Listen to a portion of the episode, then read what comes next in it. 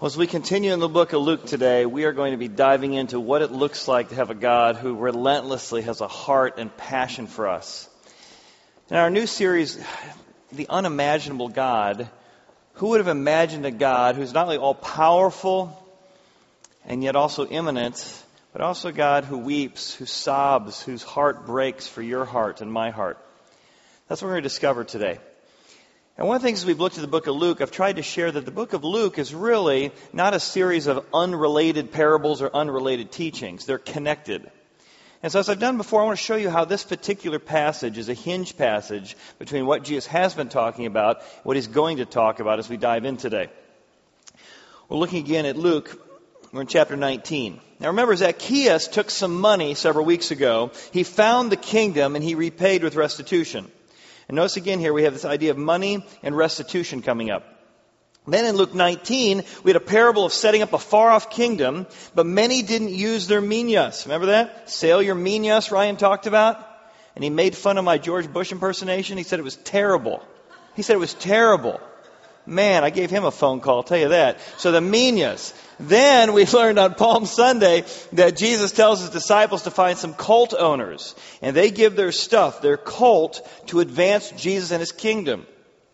Then today, Jesus is going to tell us that people don't recognize the kingdom when it's right in front of you.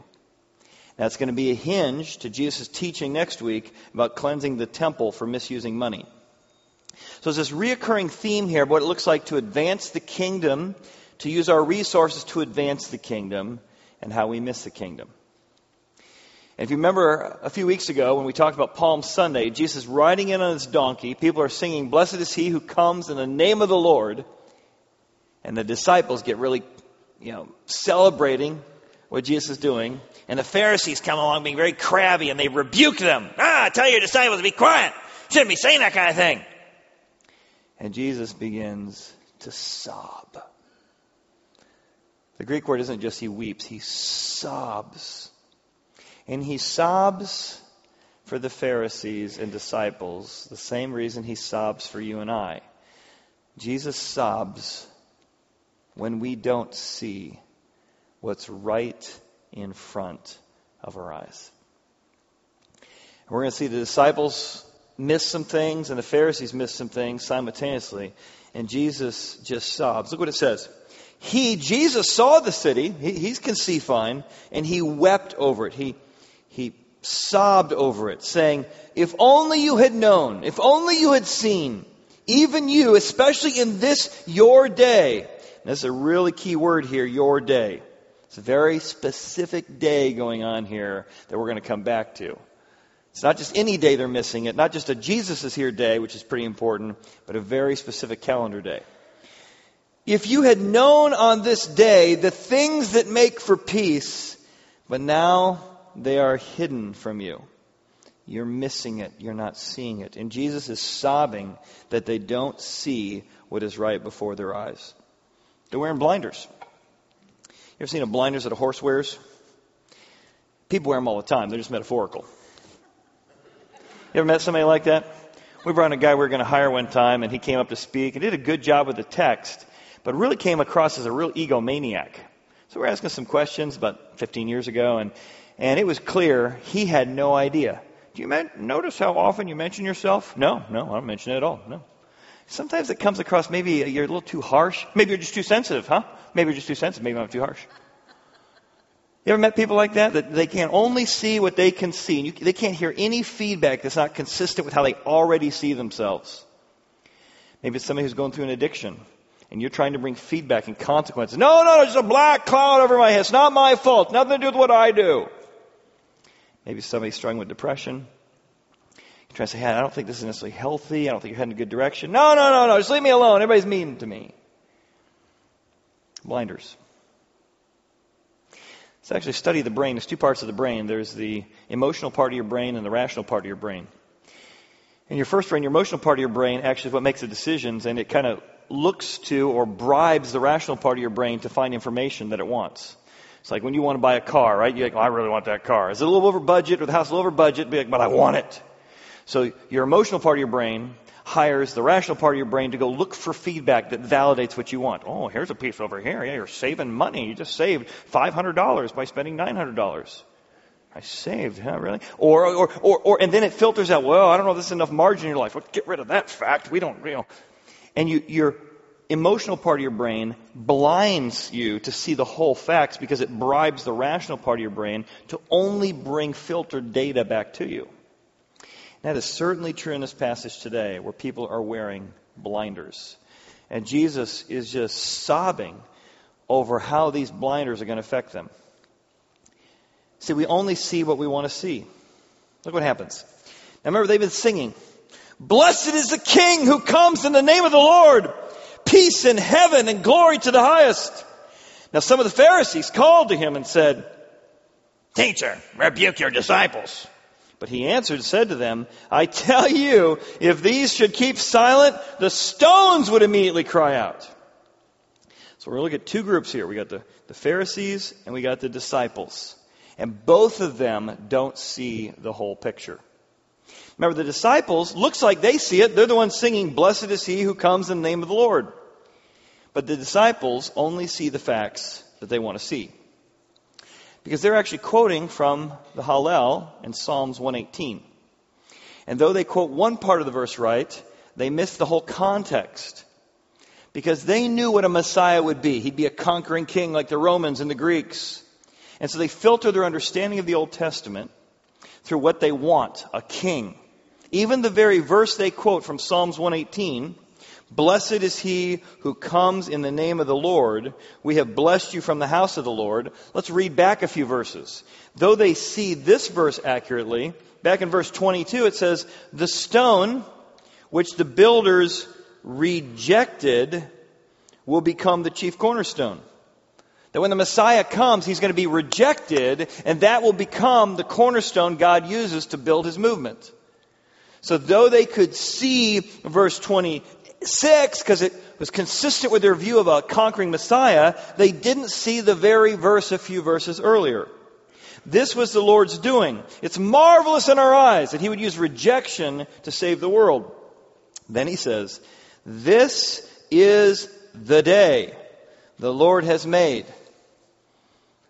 And that's true for any day. If you grew up singing that in church, this is the day, this is the day. But there's a specific day that the Messiah comes into Jerusalem and is rejected that is a very special day the Lord has made. And we'll get to that in a moment. We will rejoice and be glad. It save now, I pray, O Lord. I pray, send now prosperity, for blessed is the name of the Lord. What are some ways you're tempted to see or hear only what you want to hear? I've always loved Max Lucado books, and he was coming across, I came across a quote from him that described the kind of data we allow into our lives. Every t- time somebody says, Oh, you're such a wonderful spiritual leader, there's a temptation to actually believe it. Because I'm not. I may have a little more experience than they do, but I'm certainly not as good as they say I am. But there's a temptation to believe that I am.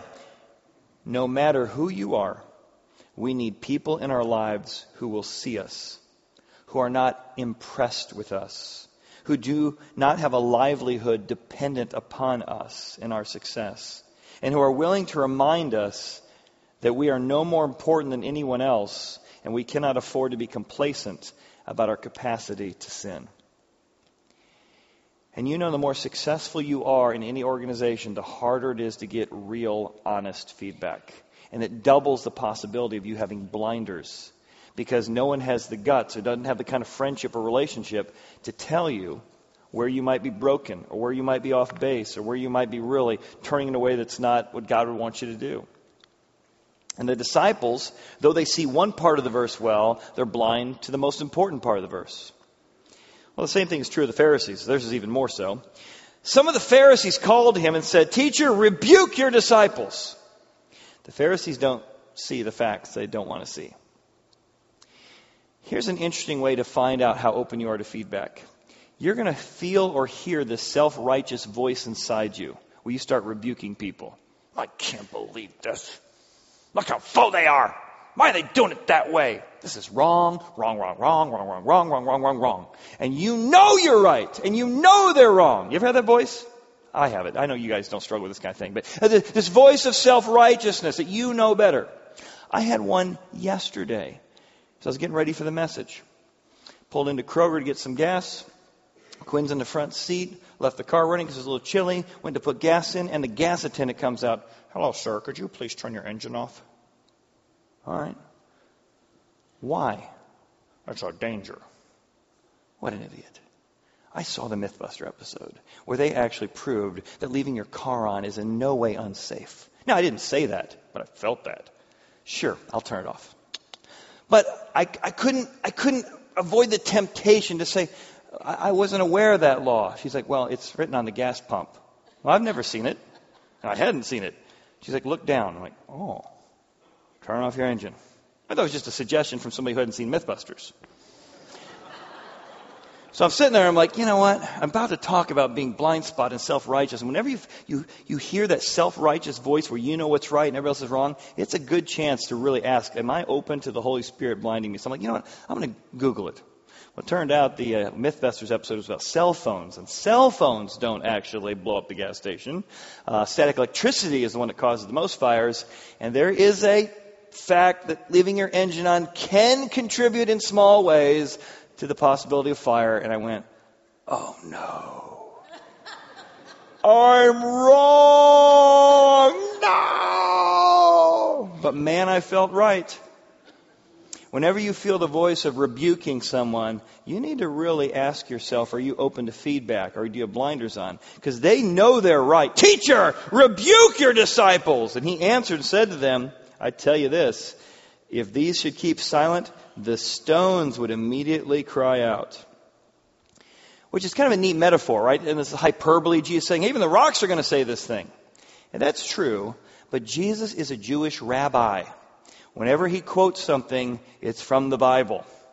And there's a reason he said this particular phrase to this particular people on this particular day. It's like quoting a movie. If I said to you, Luke, I am your father, you immediately picture that scene from Empire Strikes Back if you're a nerd like I am. If I said to you, you know, frankly, my dear, I don't give a darn, you would immediately picture that scene from that movie. And so the whole context of that scene would come and bear to you. When Jesus quotes this phrase from Habakkuk, it immediately came with a context the Pharisees knew, and it's got a stinging rebuke. Let's go to that passage. What's Jesus really saying to them by saying the stones will cry out? Well, in Habakkuk, verse 2, chapter 2, verse 11, it says, For the stone will cry out. But what's the immediate context the Pharisees would have known? Woe to him who covets evil gain for his house, that he may set his nest on high, that he may be delivered from the power of disaster. The leaders are corrupt all about themselves, all about money and power, not about the things of God. Next verse. You give shameful counsel, you leaders, to your house. You cut off people not leading in the right direction. You sin against your own soul, for the stones will cry out. Oh. Jesus was saying to those Pharisees, nowhere in any of your incoherent rambling is there anything close to an intelligent thought. We're all the dumber for having heard you. Another obscure reference to a movie, if you know it. By saying the stones cry out, he's bringing all the context of Habakkuk to rebuke them, which is why this is a hinge chapter that sets up the cleaning out of the temple money changers coming up next week. He's rebuking them for being blind, and they're blind because of their covetousness. They're blind because of their power hungriness. They don't really want to hear the things of God. So, how about you? Do you filter? Are you wearing blinders? See, the only smart thing to do, the only wise thing to do would be to assume you are. Right? Assuming you don't, it's not going to get you anywhere. You have to assume you are wearing blinders so you have the chance of taking them off. Here's three blinders that the cognitive dissonance and psychology talks about. One is filtering. I mentioned that already that you filter out feedback, that you only see what your spouse is doing wrong and you begin to ruminate on that and you filter out they're doing right because you're really irritated at them. You're, you're in a, a debate with a business partner or maybe a spouse or a child And you begin to filter out all the ways that they might be right, because this is another example of a 17 year old telling you what to do. You don't even get the possibility that maybe you should listen better, be quick to listen and slow to speak. You're not even open to the possibility you might be wrong because you filtered it. Is it finger pointing? Do you have that voice of rebuke in you that begins to finger point and say, well, well, I wouldn't be so this if you weren't that, and I wouldn't have done this if you didn't do that? And that defensiveness and that deflection keeps you from hearing a truth that the Holy Spirit might want to use to grow you to convict you, to shape you. Or fact fudging. You, you do some fact fudging? You start looking for facts, and they kind of fit if I leave this part off or if I move this part around, right? What what would it look like if every time you felt yourself being defensive or feeling self righteous, you said, Holy Spirit, right now I need you to speak into me. I need you to open my eyes to see what it is I'm I'm not open to seeing. Speak to me, Holy Spirit. Help me, Holy Spirit. I don't want to be blind. Or you can listen real carefully and you can hear Jesus weeping for you. I died for you. You don't need to be defensive. You're fully restored in my righteousness. And in my righteousness, you're acceptable so you can hear feedback. Because whatever you find, I've already forgiven you for. So in my grace, accept the criticism, analyze the criticism, because it's not your identity who you are in Christ is your identity. This is just this is just something you do that I want to help grow you in, and grace can help you with that. So that's the disciples, and that's the Pharisees. As we keep moving on, we're going to notice that we only see the things that reinforce what we want to see. In verse 42, Jesus turns to them and says, If you had known, now what you're going to know later. Especially in, there it is again, this day, this specific day, there's something going on on this day, the things that make for peace. See, the reason they didn't realize that Jesus on a colt coming on this day as a humble Messiah, they didn't think that's the kind of thing God uses to make peace. No, no, peace comes from a champion, from a warrior, from a Babylonian, Persian, Greek, Roman kind of empire. Not through rejection, not through a donkey, not through crucifixion, and that's why Jesus has been saying all along, I'm going to die, I'm going to die, I'm going to die, I'm going to die, I'm going to die, I'm going to die, I'm going to die, and raise myself in three days. Like, what is he talking about? What's he talking about? What's he talking about? Filter, filter, filter. You're going to be the king of the world, and we're going to be on your team, and we're going to be the second, third, and fourth hand man to the guy who's in charge of the whole world. Right? And that's why Jesus turned to them and said, read my lips. I'm going to die on a cross. See, that really wasn't that bad, really. Tell Ryan, by the way, tell Ryan. But they didn't hear it because the things they heard and the things they saw did not reinforce what they thought made for peace. And that's why they missed it. Now, have you ever had a moment where if you could go back to a particular day, based on what you know now, you would change things because you wouldn't have filtered it? Well, I got hundreds of them. I remember one day in track, as a junior or senior and I had a planter's wart. I don't know if you ever had a planter's wart. It's really annoying. I never had one before. It's like having a, a rock that somebody you know, glues to the, the meat of your foot. And so I was a triple jumper, a long jumper, 110 high hurdler, and, and a 300 intermediate hurdler. And so as you're running, it's like you're always running with a rock in your, in your shoe. Well, I was pretty important to the team. I typically got, you know, at least three firsts and a second somewhere in those thing. So we needed the points I was going to bring to bear. So I went to the doctor and I'm like, hey, what's going on with the, the, the planter's wart? He's like, oh, it's easy. I like easy. It'll be quick. Oh, I like quick. If you come in on Thursday, we just take a little liquid nitrogen and we just pop that thing off. Awesome. And I didn't ask any more questions. Because easy sounds good. Flicking it off sounds good. Thursday sounds fine. So I show up at 2 o'clock on Thursday. Time to get rid of the planter's wart. This is so great. And sure enough, the doctor comes out with the liquid nitrogen, you know, smoke all over the place. Ready? My foot's got smoke coming off it. Whoa. And then the doctor reaches into the drawer and pulls out an apple core. An apple core. And he pushes it into my foot.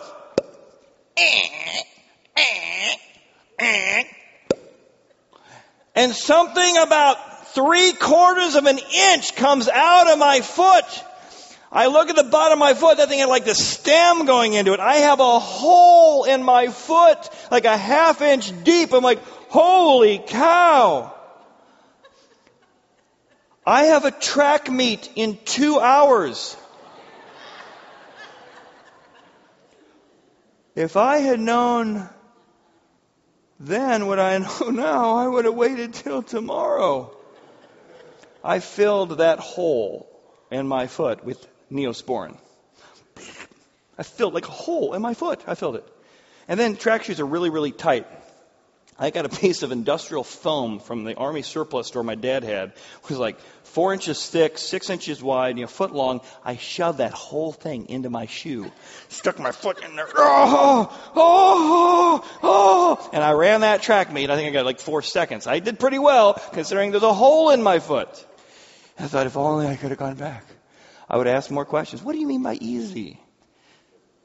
How long until I walk again on that thing, right? So that's what happens. We only hear the things that reinforce what we want to hear. Now, why is this day so important? I told you this day is important. I want to show, share some research for you. And this research about the day specifically comes from uh, Sir Robert Anderson. He wrote a book called The Coming Prince or The Coming King. He worked for Scotland Yard. He was knighted in England for his work on this particular work. Now, there's a little bit of um, difference of opinion as to which date he starts with and ends with. But it's pretty much in the ballpark of what I'm about to share. So I'm going to share the conclusions he came to in the 1800s doing the math based on a prophecy from the book of Daniel, chapter 9. Let me give you the prophecy first. In Daniel chapter 9, verse 25, Daniel says, Know therefore and understand. Let's do some thinking here, people. That from we got a timeline now. From the going forth of the command to restore and build Jerusalem. There's our first starting point for a timeline. So, Daniel's prophesying during the Babylonian exile. 70 years they've been in exile by Babylon. He says, someday we're going to get out of this mess, and there's going to be another kingdom. He predicts that in another vision about Persia. And the Persian king is going to send us back home. And the day that occurs, I want you to start your clocks, start counting the days. Because from the day going forth from the command to restore and build Jerusalem until the Messiah comes, the Prince, I'm going to give you the exact number of days. Well, that sounds pretty awesome. There will be seven weeks and 62 weeks. If you read the context of Daniel, every time he talks about weeks, it's a set of seven. So there will be seven sets of seven and 62 sets of seven. So let's do the math here. We've got 62 plus 7 is 69.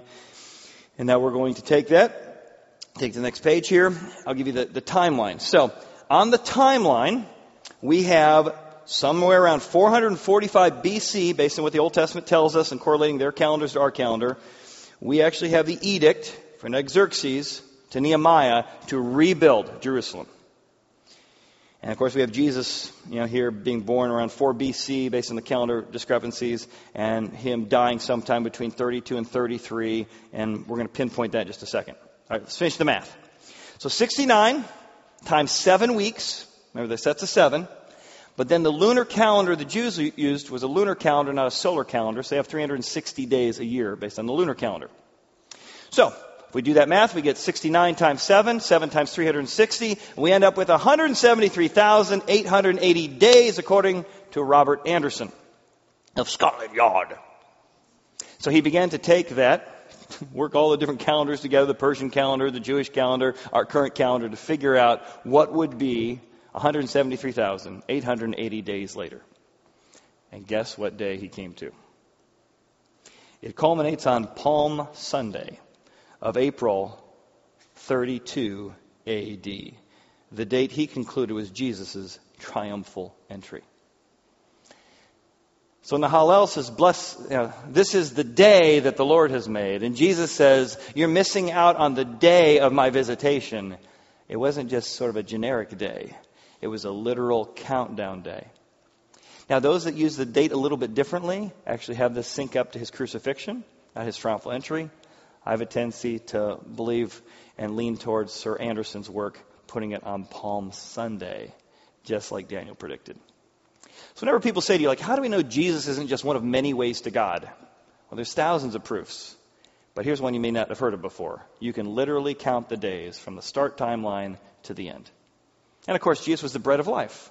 And Jesus wanted it to be easy to find the bread of life. So where did he have him born? In a bakery. Bethlehem. Beth, house of, Lehem, bread. The bread came to a bakery. And he wanted you to find the living water. So he put living water in a manger, which was a water faucet. That was a place made out of stone that animals would find water. God wanted it very easy to know who the Messiah would be, and a thousand other. All right, so here's, here's what's going on. So this is why Jesus says here at the end of this passage, for days will come upon you, your enemies are going to build an embankment around you. Jerusalem's going to be destroyed, which is what happens in 70 AD.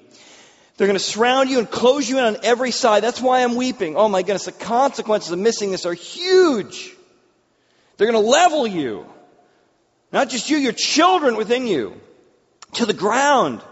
And they will not leave one stone upon another, which was a laughable idea that the giant walls that Herod built would be knocked over. But the Romans do exactly that, as Jesus predicted 30 years earlier.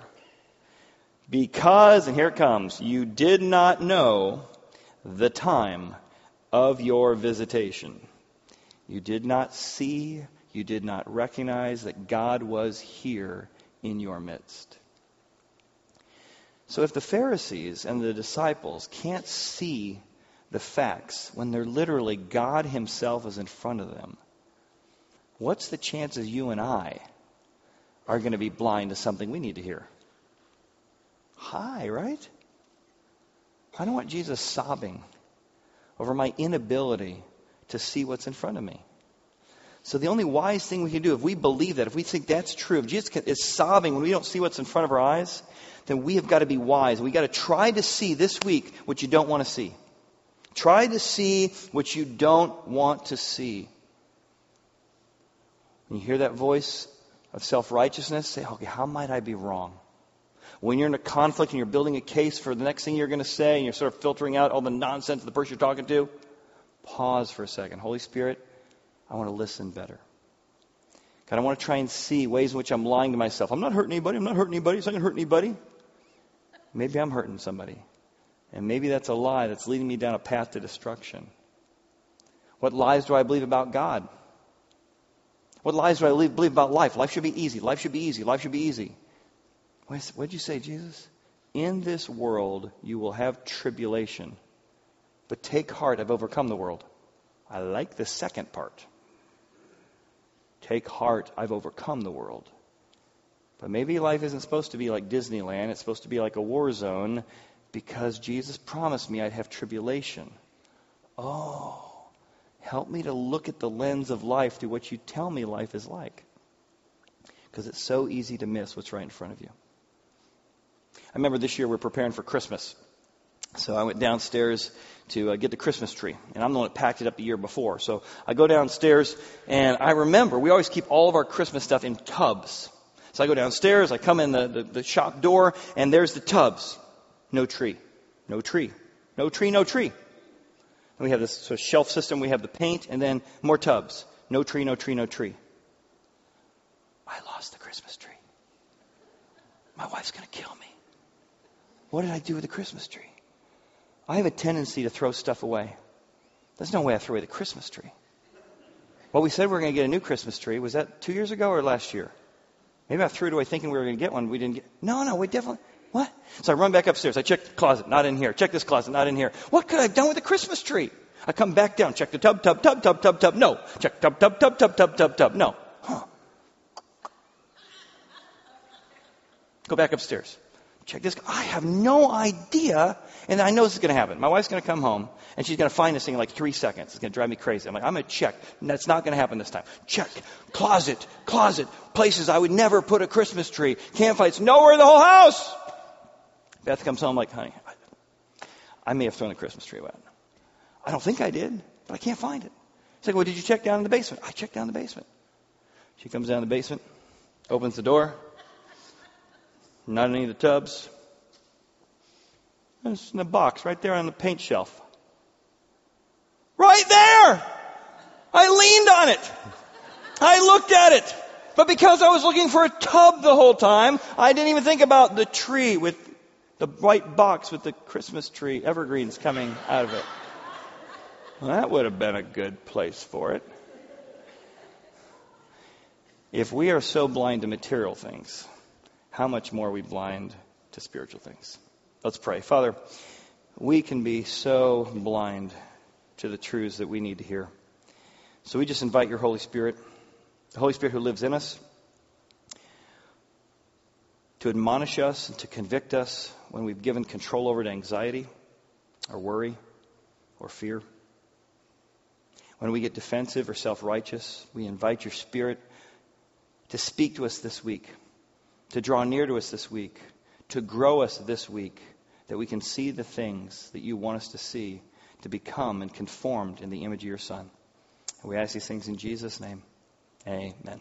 Amen. Thanks for being here today. See you next week.